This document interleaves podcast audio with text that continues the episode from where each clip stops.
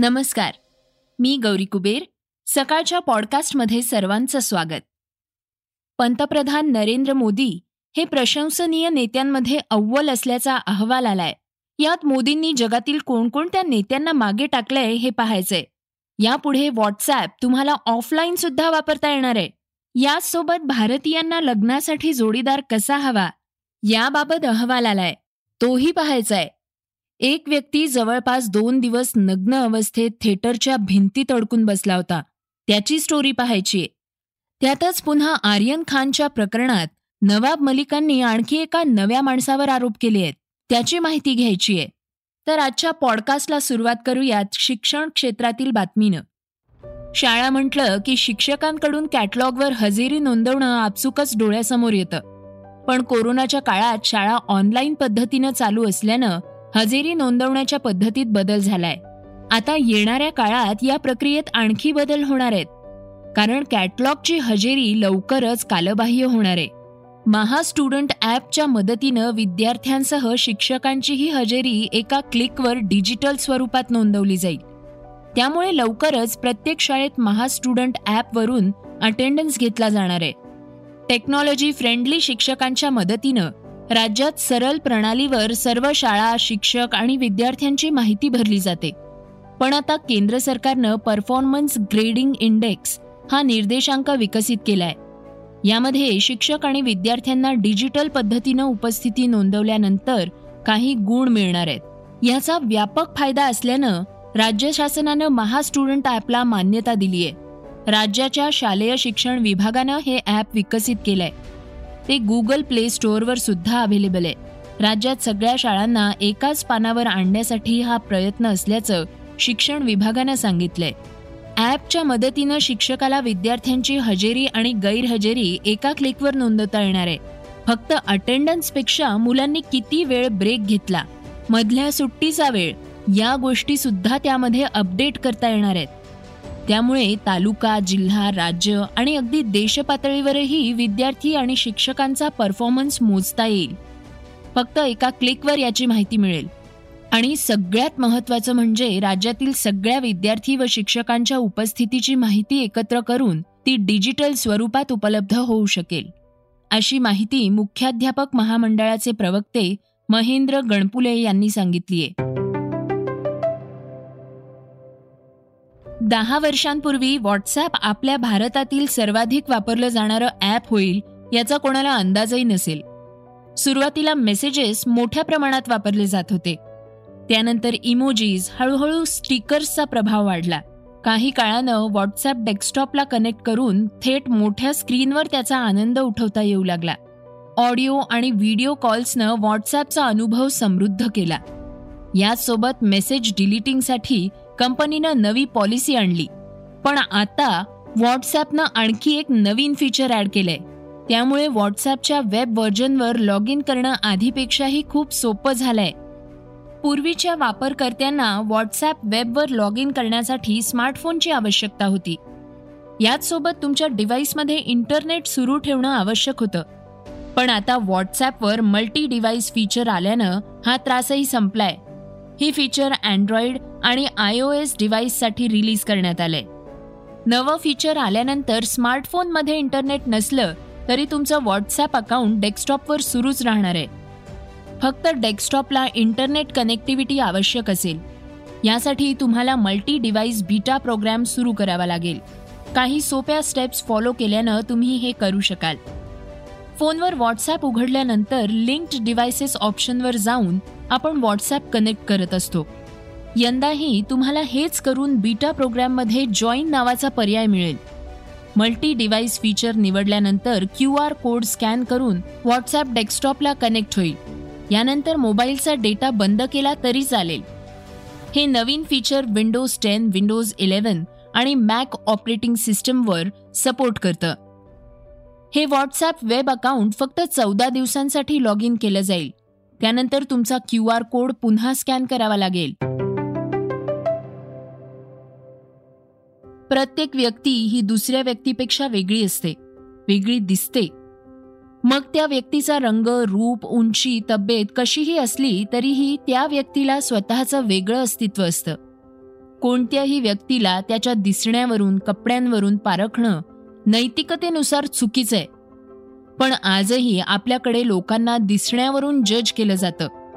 न्यूजपेपरमधल्या जाहिरातींमध्ये अजूनही उंच गोरा यासारखे शब्दप्रयोग वाचायला मिळतात. आणि ऑनलाईन जाहिरातींमध्ये सुद्धा ते अनावश्यकपणे दाखवले जातात. आता तुम्ही ऐकताय ती स्टोरी या संदर्भातली आहे कारण नुकत्याच झालेल्या एका संशोधनानुसार मॅट्रिमोनियल साईटवर प्रोफाईल निवडताना अजूनही भारतीय लोक दिसण्याला प्राधान्य देतात हे स्पष्ट झालंय. या सर्वेमधून समोर आलेल्या माहितीनुसार संशोधनामध्ये सहभागी दोनशे शहाऐंशी लोकांपैकी त्रेचाळीस टक्के अविवाहित भारतीयांसाठी मॅट्रिमोनियल साईटवर प्रोफाईल निवडताना लुक्स हे पहिलं प्राधान्य होतं. मटेरियलिस्टिक अप्रोच म्हणून प्रोफाईलची निवड केली जात असली तरी लग्नासाठी इच्छुक असणारी व्यक्ती कशी दिसते त्याचा किंवा तिचा ड्रेसिंग सेन्स कसा आहे याला भारतीय महत्त्व देत आहेत या संशोधनातली इंटरेस्टिंग गोष्ट म्हणजे फक्त बावीस टक्के लोक त्यांच्या वयाच्या व्यक्तींचे प्रोफाईल निवडतात. तर एकोणवीस टक्के लोक व्यक्तींचं प्रोफेशन काय आहे हे पाहून प्रोफाईलला प्राधान्य देतात. यामध्ये सोळा टक्के लोक संभाव्य जोडीदाराचा आधी पगार किती आहे ते बघतात. ऑनलाईन मॅच मेकिंग प्रोफाईलवर अकाउंट ओपन करणं बाकीच्या सोशल मीडिया प्रोफाईल ओपन करण्यापेक्षा अवघड आहे.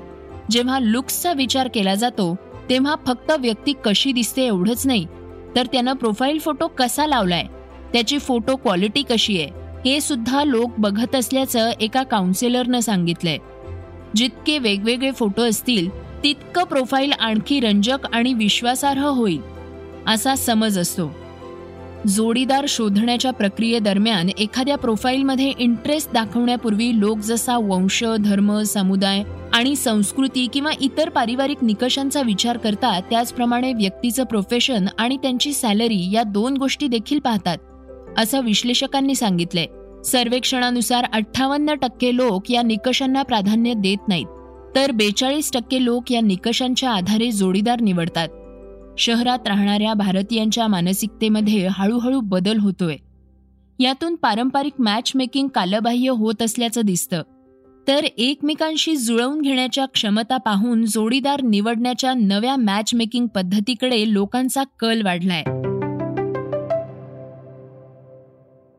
आता जाणून घेऊयात वेगवान घडामोडी. मुंबई उच्च न्यायालयानं महाराष्ट्राचे माजी गृहमंत्री अनिल देशमुखांना बारा नोव्हेंबरपर्यंत ईडीच्या कोठडीत ठेवण्याचे आदेश दिले आहेत. मनी लॉन्ड्रिंग प्रकरणात एक नोव्हेंबरला त्यांना अटक झाली होती. अनिल देशमुखांना सत्र न्यायालयानं ज्युडिशियल कस्टडी सुनावली होती. त्याला ईडीनं बॉम्बे हायकोर्टात आव्हान दिलंय. ईडीनं थेट सत्र न्यायालयाच्या ऑर्डरला चॅलेंज केलंय. यावर झालेल्या सुनावणी दरम्यान उच्च न्यायालयानं सेशन कोर्टाचा निर्णय रद्द केला आणि देशमुखांना पुन्हा ईडीच्या कोठडीत राहण्याचे आदेश दिले आहेत. त्यामुळे आता बारा नोव्हेंबरपर्यंत अनिल देशमुख पुन्हा ईडीच्या कस्टडीत राहणार आहेत. गेल्या महिनाभरापासून सुरू असलेल्या आर्यन खान ड्रग्ज प्रकरणात दररोज नवनवे ट्विट्स समोर येत आहेत. महाविकास आघाडीच्या नवाब मलिकांनी एनसीबीचे अधिकारी समीर वानखेडेंवर गंभीर आरोप केले आहेत. त्यानंतर दोन्ही बाजूंच्या व्यक्तींची एकमेकांवर टीका सुरू झाली. समीर वानखेडे आणि त्यांच्या कुटुंबियांवर मलिकांनी भ्रष्टाचाराचे आरोप केले आहेत. त्यानंतर आता समीर वानखेडेंचे वडील ज्ञानेश्वर यांनी मलिकांच्या विरोधात मानहानीचा दावा ठोकलाय. ज्ञानेश्वर वानखेडेंनी जवळपास सव्वाशे कोटींचा मानहानीचा दावा केलाय. मागील काही दिवस नवाब मलिक सतत पत्रकार परिषद घेऊन एकामागून एक गौप्यस्फोट करत आहेत. यामध्ये एनसीबी अधिकारी समीर वानखेडे आणि त्यांच्या वडिलांच्या जात प्रमाणपत्रावर संशय व्यक्त केला होता.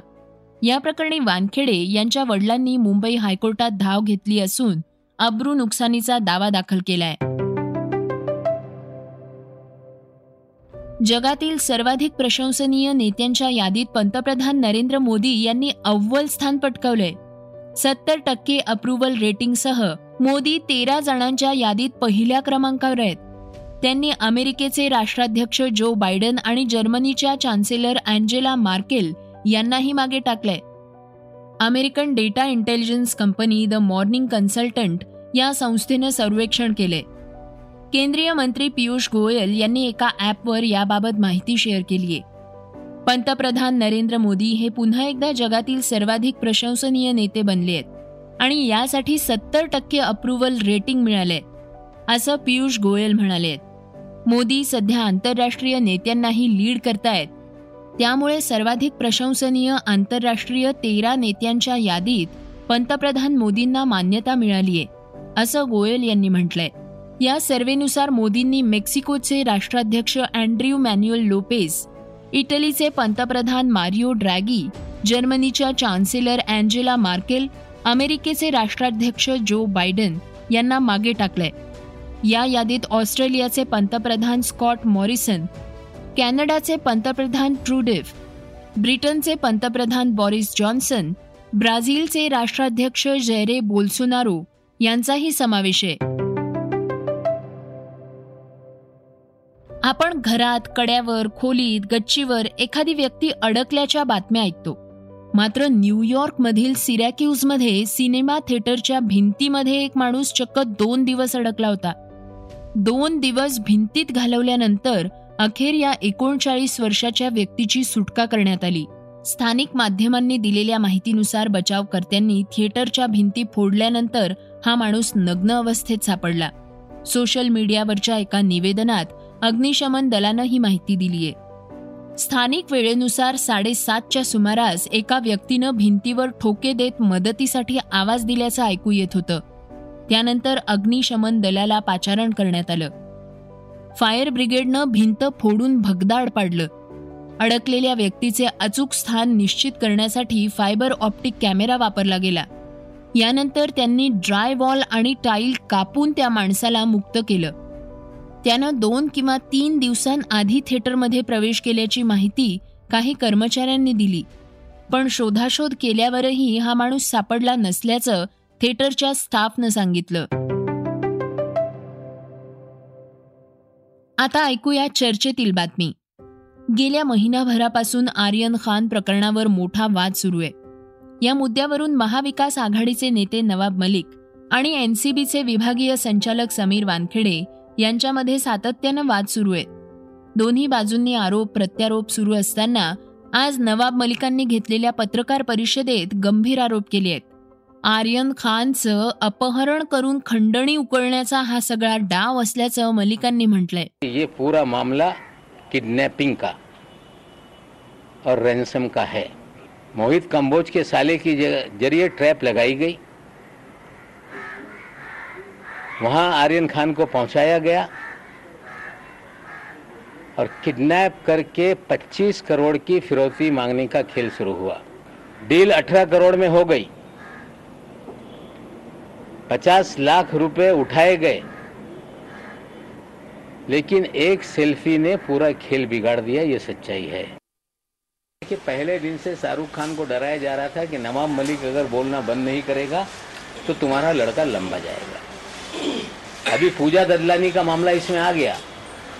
शायद उन्हें डराया जा रहा है कि 50 लाख आपने दिया अब भी अक्यूज बन जाएँगे। यू आर विक्टिम डोंट डरो मत। देश में किसी के बच्चे को किडनैप कर ले कोई रैंसम मांगे डर के कोई पैसा दे दे तो वो गुनहगार नहीं है वो विक्टिम है। खुलकर सामने आओ सच्चाई बोलो। और इन सारे लोगों को दंडित करने के लिए हम लोगों की मदद करो। अपहरण नाट्याचा मास्टरमाइंड मोहित कंबोज असल्याचा दावा त्यांनी केलाय. कंबोजचं खरं नाव मोहित भारतीय असं आहे.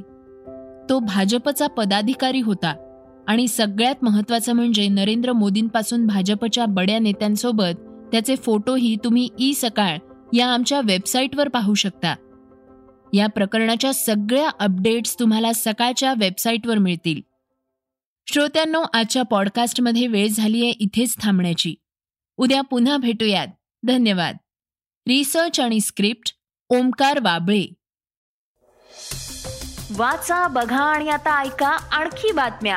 ई सकाळ डॉट कॉम वर. तुम्ही हा पॉडकास्ट ई सकाळच्या वेबसाईट आणि ऍप वर सुद्धा ऐकू शकता.